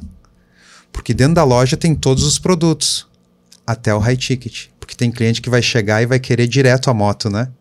Ele não Verdade. vai querer passar pela bandana primeiro. Então, eu até falo para os meus alunos, para a gente nunca usar esteira de produtos, e sim prateleira de produtos. Porque se chegar o cliente que quer comprar a Harley, ela está disponível ali para comprar a hora que quiser. Perfeita essa analogia, Muito inclusive. boa essa analogia, porque eu ia Muito- falar, ah, o cara já sobe a escada direto, mas não, o cara só escolhe Sim. o lugar na prateleira que ele quer. Sim. Perfeito. Muito bom, é muito bom. Perfeito. Ô, Ali, você usa gamificação dentro do seu curso, né? Tem umas gamificações lá. Então, o que, que não é dentro de um curso, é Ah. dentro do, do ecossistema da oferta direta. Legal. Eu digo que a pessoa que começa a. Eu não, não falo nem fazer esse negócio, mas sim ter essa mentalidade, porque não precisa aprender só comigo, sabe? Tu pode aprender com a vida isso, saca? E tu pode aprender. Eu, eu falo pra vocês que se eu assistisse isso aqui que eu tô vendo agora, assistisse há cinco anos atrás, eu teria começado muito antes e seria muito mais fácil, porque o que eu tô falando aqui é exatamente o que a gente faz, sabe? E a minha gamificação é o seguinte, cara eu falo para os meus clientes que quando eles aprendem a fazer uma oferta direta e eles têm a franquia deles, pronto, eu tenho, eu tenho aqui, ó, três, quatro ofertas diretas e eu tenho a minha loja, tá? Cara, quando tu aprende a fazer isso, tu é um adeseiro, sabe? Que o adeseiro veio de uma mentoria que um falou, ah, eu faturei 20, o outro eu 50, o outro eu 80, o outro eu 30, eu 100. E aí, nossa, tudo com AD, tudo com AD. Então nós somos uns adeseiros, né? Então veio disso, é. Legal. E cara, quando os meus clientes eles conseguem fazer a consistência de 30 mil por três meses, eu acredito que essa é uma pessoa que ela vai viver para sempre na abundância, sabe? Porque não é uma pessoa que vendeu um produto e deu certo. Ele é uma pessoa que aprendeu a fazer, cara. E quando tu aprende a fazer alguma coisa, ninguém tira de ti, saca? E eu até tenho um, um, um aluno meu, o Júnior, cara, que a gente estava num, numa, numa mentoria e ele disse uma coisa muito interessante. Ele disse assim, ó, cara, com tudo que eu aprendi aqui, hoje se me tirarem tudo da vida e me derem um computador e um acesso à internet, eu faço tudo de novo. Pô, o cara é um adeseiro, sabe? Isso é a minha gamificação. Então, quando a pessoa faz três meses de 30, ele já vira um, um adeseiro. E aí depois, aí a gente tem outras premiações que quando a pessoa ultrapassa um milhão, aí eu tenho lá minha fraternidade de Odins, né? Que Odin, além de, de ver, vir da mitologia, vem as duas primeiras letras é OD também, né? De oferta direta. Casou muito. Entendeu? Então, Genial. o adeseiro, depois ele vira Odin, cara. que É aí- legal, é legal dizer isso sobre a gamificação, porque poucos produtores pensam em gamificar os, É. seus, os, seus, os seus alunos, os seus clientes, assim, dessa forma, né? Pouquíssimos. Sim, é muito legal isso. É, super legal, na verdade. É, a galera, fa- cara, é bem interessante assim porque tu consegue olhar a tua meta, sabe? É a mesma coisa que vocês fazem aqui. Então a pessoa quando ela entra, ela já consegue ver qual que é o próximo passo dela. E se tu não der um próximo passo para a pessoa, se tu não der um, um próximo passo para o teu cliente, teu cliente vai te perguntar, tá, e agora eu vou para onde? Saca? Então, os clientes precisam do próximo passo, cara. Sempre, sempre, sempre. Isso mantém eles engajados também. Uhum. Manter É, engajados. É o LTV ali, É né? o TV rolando. Show de bola. Caixinha de perguntas. Topa responder uma caixinha de perguntas? Vamos? Selecionamos umas legais aqui, cara. Aqui, ó. Pergunta do Mundo Marcenaria, arroba Mundo Marcenaria. Como diminuir a barreira de entrada do high ticket? Como diminuir a barreira de entrada do high ticket? Cara, é que na verdade o high ticket não tem barreira de entrada. A barreira de entrada é o próprio cliente. Tem cliente que não pode pagar. É simplesmente assim. Tem cliente que não, não tem condições de pagar. Tu precisa, quando tu faz uma oferta de, de alto valor, tu tem que entender que vai ter menos gente que compra uma Mercedes do que gente que compra um Gol, como eu, eu tinha dado o exemplo ali antes para vocês, né? E quando a gente resolve vender uma Mercedes, a gente precisa entender que vai ser aquela quantidade de pessoas. Por isso que o valor também ele é maior. Ele é maior para ter um grupo menor de pessoas, ele é maior para ter um grupo mais seleto, ele é maior porque menos pessoas têm aquela condição financeira e menos clientes é, se consideram premium para pagar aquele valor, né? Legal. É, pergunta do Odilon CMF. Ali, qual é o maior diferencial que um produtor que já vende mais de 20k deve ter para ir para os mais de 100k? Cara, olha só. Eu acredito que alguém que está começando, tá? Quando a gente começa, para a gente ir do zero aos 30 mil, mês, a única coisa que tu precisa é oferta, mais nada. Mais nada, não é outra coisa, tu precisa de oferta. Se a tua oferta não está chegando do zero aos 30, Cara, tu não precisa necessariamente mudar a tua oferta, mas tu precisa adicionar mais de uma oferta, ter duas, ter três, ter quatro ofertas. E quando eu falo oferta, são produtos, tá? Uhum. Três, quatro produtos. Cara, se tu tem um produto que ele está fazendo de 0 a 20 e tu não consegue aumentar esse 0 ao 20, tenha mais um produto que faz mais 10. Aí tu vai ter 30, Perfeito. sacou? E para sair dos 30 e chegar até os 100, é mentalidade, cara. Tu precisa de. É puro mindset, cara. De 30 a 100 mil é mindset. Tu precisa entender que tu vai investir mais, tu precisa entender que teu ROI vai ser um pouco menor naquilo ali. Tu precisa entender que o, o, a tua franquia da tua loja ela cresceu, né? Que tu tá pagando um aluguel mais caro, tá pagando um aluguel num shopping mais caro. É isso que precisa entender. E a partir depois dos para fazer os múltiplos seis todo mês, aí a gente entra em parte de conteúdos, né? Então eu divido assim, até os 30 oferta, dos 30 aos seis dígitos mindset e a partir dos múltiplos seis dígitos é os produtos, o mindset e conteúdo. Perfeito. Legal. Antes de fazer a próxima pergunta, tem uma mentorada sua que mandou aqui um comentário. Arroba Ave, Avecdani. Feliz demais em ser sua mentorada. Tá fazendo toda a diferença. Ah, que massa, cara. Legal. Show. Pergunta do Ilustrador Veiga. Qual é o, qual o mais importante no perpétuo, Ali? ROI ou faturamento? Cara, é ROI, né? É ROI, cara. ROI é rei.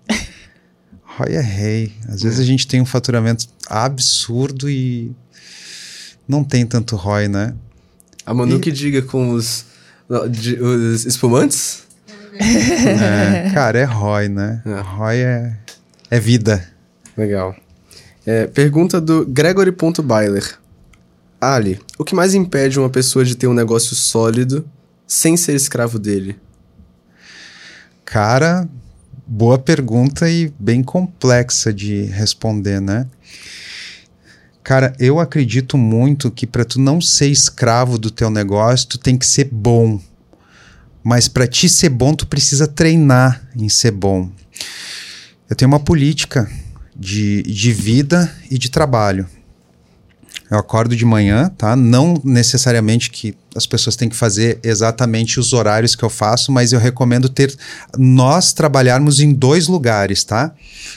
Eu acordo de manhã, eu faço minhas coisas, tomo meu café e tá, tá, tá. E aí eu trabalho, cara, por duas horas de manhã. E aí depois eu vou pra academia e tal, vou almoçar. E de tarde eu não trabalho. Eu faço o Ali ser a melhor versão dele. Então eu trabalho pro Ali saca? E aí o Ali de de tarde escreve o que, que o Ali no outro dia de manhã vai executar. Então eu divido o meu dia. Do meio-dia para frente é o Ali, digamos, chefe, líder. E de manhã até o meio-dia é o Ali, funcionário. Então de manhã eu só executo o que o Ali de tarde falou para executar. Por quê, cara? É muito interessante essa pergunta dele, porque o que, que acontece? A grande maioria das pessoas, quando começa um negócio, aí tu tá lá com uma campanha dando bom, aí tu não sabe se tu investe mais dinheiro, se tu não investe, daí a campanha deu ruim, daí tu desliga, daí tu fica com aquele mixed feelings ali e tu muda aquele teu pensamento o tempo inteiro. Por quê? Porque tu tá executando e pensando ao mesmo tempo. Nossa, faz todo sentido isso. Sacou? Uhum. E quando tu divide a tua execução do teu momento de pensar, cara, não interessa o que, que tu tá pensando de manhã, não interessa se tu dormiu mal e, e tá pensando outra coisa hoje. Tu precisa executar o que teu eu de ontem falou que tu tinha que executar. Simples assim, cara. Então, eu acredito muito que para tu conseguir ter resultado, tu precisa ser a tua melhor versão. E a tua melhor versão, ela precisa separar uma coisa da outra. Porque senão a gente sempre fica motivado pelas emoções momentâneas e não pelas emoções, não pela vida real, saca? Legal. Perfeito, gostei. É, pergunta da Avec Dani. Qual a coisa mais importante da gente saber em, sobre neuromarketing? Cara, eu acredito que o mais importante para a gente saber sobre neuromarketing é quais são os gatilhos que isso falando na venda, né? Quais são os principais gatilhos que funcionam para o nosso cliente? Porque, por exemplo, cara, vou dar um exemplo para vocês. Gatilho de escassez, tá? Ele não funciona muito bem em todos os nichos. Tem nicho que ele não vai funcionar. Se, se tu tá num nicho com pessoas que têm muita grana, saca? Ele já não vai funcionar de uma forma muito boa. Eu falo gatilho de escassez de desconto, tá? Uhum. Tipo, ah, meu produto custa 3 mil e só hoje é por 900. Cara, tem gente que 3 mil reais não faz o mínimo sentido ser 900. Eu não, não vou não vou mudar por isso, saca? Então, eu acredito que quando se trata de neuromarketing, cara, o que a gente precisa entender é quais são os gatilhos reais que vão funcionar para o nosso cliente, que fazem sentido pro nosso cliente, Uhum. saca? E não pegar um, um acumulado de, de gatilhos mentais e de estratégia que dá bom aqui, dá bom ali e tentar aplicar tudo no teu negócio. Não, cara, conheça profundamente teu cliente, sabe? E entenda o que que mexe com ele de verdade. E só trabalha com isso, mais nada. Perfeito. Legal. Olha, antes de fazer mais uma pergunta, tem um, um comentário aqui do. É uma pergunta também, é do Ronald Underline Zancan. Se eu vender no perpétuo, eu vou ficar estiloso igual casa? Ah, vai, vai ficar igualzinho, cara. Ai, ai. Olha, arroba NutriJéssica Mazoc, ou Mazotti, mandou. É, como é possível manter a estabilidade do faturamento no perpétuo? Boa pergunta. Cara, então, nós viemos de uma cultura brasileira que a nossa cultura brasileira, ela olha muito o faturamento de um mês. E é muito legal, né? Porque eu e a Manu, nos últimos anos, a gente resolveu morar um ano nos Estados Unidos, nesses últimos anos, um- ano não, um mês nos Estados Unidos, nesses últimos anos que passaram. E com todo mundo que tu conversa lá, né? Ah, quanto tu ganha, quanto tu fatura, todo mundo fala ano. E ninguém fala mês. Olha que interessante, né? E a nossa cultura fala mês. E aí o que que acontece? Quando tu olha a linha mês, tu olha sempre ela assim, ó. Mas quando tu olha a linha ano, tu vai ver que ela vai ser assim, ó. Sacou? Então, mais uma vez, está dentro de mentalidade, porque vai ter meses que vai ser ruim. Ou vocês acham que ovo de Páscoa vende em toda época? Fato. Saca? Bom demais. Pergunta do Daniel MDD. Já fez lançamento imobiliário? Lançamento imobiliário, eu não. Nunca fiz. Eu- os lançamentos que eu fiz foi só de gastronomia para Manu e do oferta direta. Tá. Você vai fazer? Para finalizar do Dr. Davidson. Isso. Ali, como é que eu faço para sair do abso- absoluto zero no digital? Eu preciso ter uma quantidade mínima de seguidores? Cara, quando eu saí do absoluto zero no digital, eu tinha os meus primos me seguindo, uns amigos e ex-colegas. E a partir deles eu fazia ofertas ali, né? Eu dizia, ó, se você quer XYZ, aperta aqui. Mas se você conhece alguém que precisa de XYZ, encaminha esse post para a pessoa. Os meus próprios seguidores, na época que eu tinha uns 600, eu acho, eles encaminhavam esses, esses conteúdos para outras pessoas. E cada uma pessoa que vinha, para mim, era um luxo, sabe por quê? Porque eu não precisava fazer nada. Minha vida anterior eu tinha que bater numa porta para ter esse um, saca? Sim. Uhum.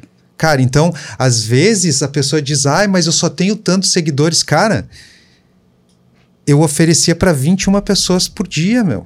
Entende? Na unha. Na unha, literalmente, na chuva, no sol, batendo numa porta. Hoje, se eu tenho um Instagram com 21 pessoas, com certeza um vai comprar. Saca? Legal. Oh, na verdade, tem- tinha mais uma pergunta do Daniel, agora que eu vi. É, ele perguntou sobre o lançamento imobiliário e ele perguntou assim: qual o ticket ideal para um produto perpétuo de recorrência? Tá, vamos lá. Ah,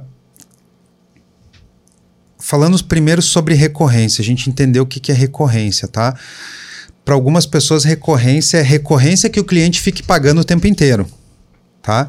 Para mim, recorrência é que o meu cliente fique comprando o tempo inteiro.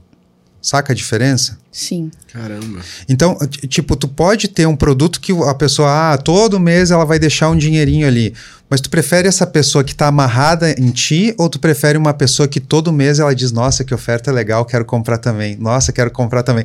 Eu sou eu sou Apple fã, sabe? Eu tenho tudo, cara. Os caras lançam, eu compro. Então, eu sou recorrente. Faz sentido? Eu sou recorrente.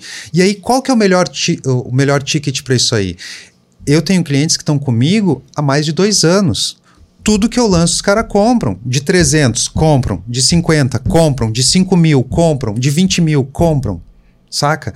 Então, para tu fazer a recorrência, o que, que, eu- o que, que eu digo? Tu precisa ter um bom produto que seja o teu carro-chefe, digamos assim, que seja acessível para mais pessoas comprarem. Quanto menor o valor do teu produto, mais pessoas têm para pagar ele.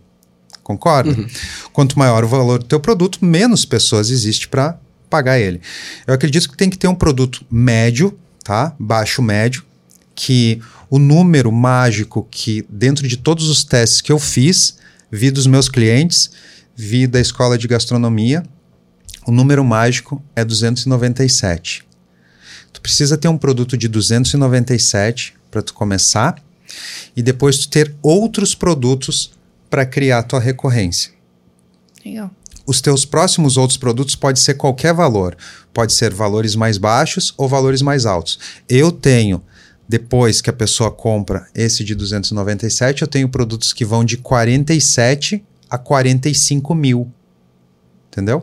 E os clientes vão comprando conforme a necessidade que eles têm. Lembra que eu expliquei, né? É uma prateleira de produtos. Então eles estão sempre sendo ofertados e o cliente vai pegar ele conforme a necessidade que ele tem e não a necessidade que eu tenho, saca? Show. A gente precisa, cara, precisa muito prezar a, a, a transformação do nosso cliente, precisa muito prezar o que, que vai acontecer com ele a partir daquele momento da compra, sabe? Então, sempre uma venda é sobre o cliente, não é sobre, ah, sobre a gente, saca? Perfeito. Legal. É muito legal essa visão de olhar para o cliente, né? Que daí tu não fica só tentando empurrar produto para ele, independente do ticket. Você tá pres- pensando no que, que o seu produto vai transformar ele no final das contas. É. todos os produtos que eu fiz, olha só, quando a gente começou a escola e a gente começou a faturar bastante, a Manu começou a sair num monte de revista, começaram a perguntar o que, que a Manu fazia. Mandavam para ela, Manu, o que que tu faz? O que que tu tá fazendo? E eu, e, e a Manu, ah, é o alho que faz, é o alho que faz, e papapá, papapá. Daí a Manu falou, tá, agora lança, né? Isso aí. Aí eu, tá, vou lançar.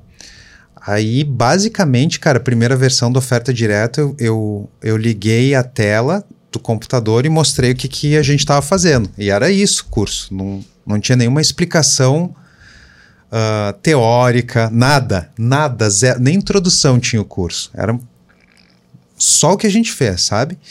E teve dezenas de alunos meus que fizeram um milhão só com aquela explicação, assim, sabe? Aí depois, claro, eu regravei, melhorei e tal, é, deixei ele muito melhor. Só que olha que interessante, cara. Os próximos produtos, sabe como é que eles foram criados? Eu só perguntando para o cliente o que mais que ele queria aprender comigo. Eu nunca criei um produto assim da minha achologia, sabe? De tipo, ah, vou fazer isso aqui, que isso aqui. Ou, ah, olha lá, o coleguinha tá fazendo aquilo lá e aquilo lá funciona muito bem para ele, ele tá vendendo pra caramba, é só imitar. Eu nunca fiz isso, cara. Eu só perguntei pro meu cliente e a partir daquela pergunta eu, eu desenvolvi uma solução para ele se eu sabia aquela solução, saca? Só isso, cara. É simples assim. Hoje, eu acredito que minha prateleira já deve ter uns 12 produtos ao total que os Perfeito. clientes podem comprar só pelo próprio feedback deles. Perfeito. Legal. A voz do povo é a voz de Deus.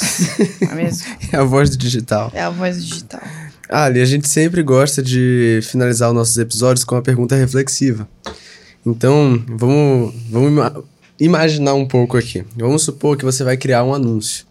Só que esse anúncio ele não vai somente sair nas vias tradicionais do marketing digital, tipo no Google Ads, no Face Ads. Ele vai estar em todos os canais de distribuição possíveis, desde rádio, televisão, anúncios digitais, outdoor, pa- panfleto, tudo. Se você pudesse deixar uma mensagem pra galera que tá começando agora no digital, através desse anúncio, que vai ser distribuído em todos os lugares do mundo, qual seria essa mensagem? Cara, eu acredito que se eu um anúncio para deixar marcado assim para todo mundo, é isso, né? Isso. É, cara, invista em si mesmo como produto. Legal.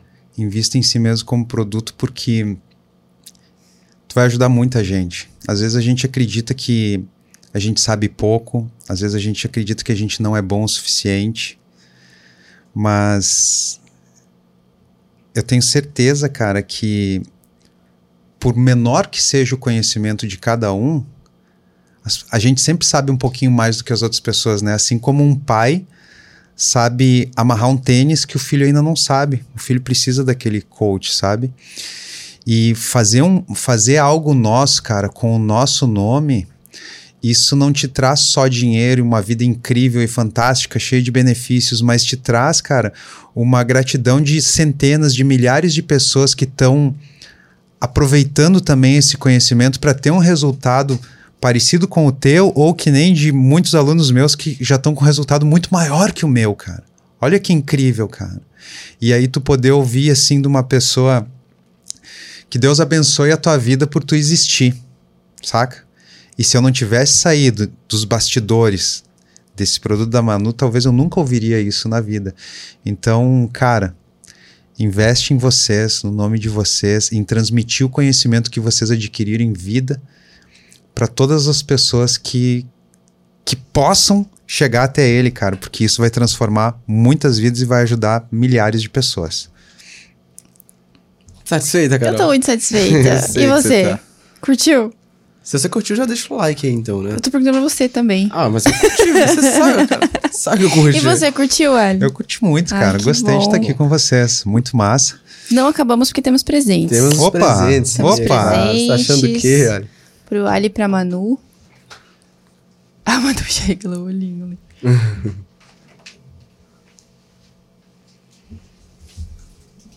Presente.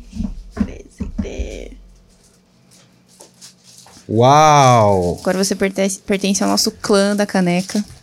Olha, eu ganhei a caneca do milhão, galera. Olha que show! Filma aqui, ó. Eu ganhei, eu, eu vendi ela o eu vendi ela o episódio inteiro. Isso aqui é lei da atração, cara. Lei da Sim. atração. Hã?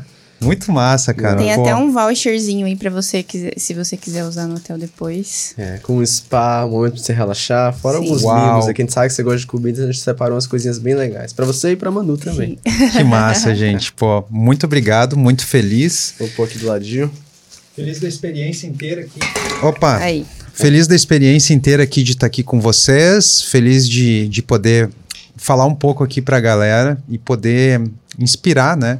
Outras pessoas que, que eles também possam estar aqui, cara.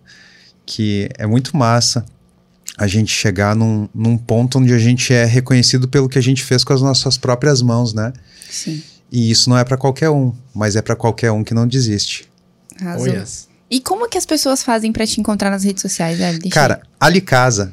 Ali Casa é, é muito É fácil. fácil, É simples, né? E, gra- Né? e pega na cabeça, É. assim. Ali casa. Ali Casa, cara. Ali Casa, vai lá no Instagram e manda um oi lá. Manda um oi que eu vou, vou te receber muito bem lá no- na nossa casa, né? Na nossa casa digital. Perfeito. É, e pra você que ficou aqui até o fim, o que é que eles fazem, Carol? Primeiro, parabéns, porque se você ficou aqui até o fim, você está investindo em você. Então você já deixa um like, comenta aqui no vídeo qual foi o maior insight que você pegou do Ali, porque ele deu vários aqui, não é mesmo? E compartilha esse vídeo para quem quiser saber mais sobre neuromarketing, vendas, porque o Ali deu uma verdadeira aula aqui pra gente. Aulas. Se inscreve no canal, Se ativa não o tiver... sininho pra quando sair um vídeo novo com tanto valor quanto esse você receber. E eu te vejo no próximo KiwiCast. Valeu. Valeu.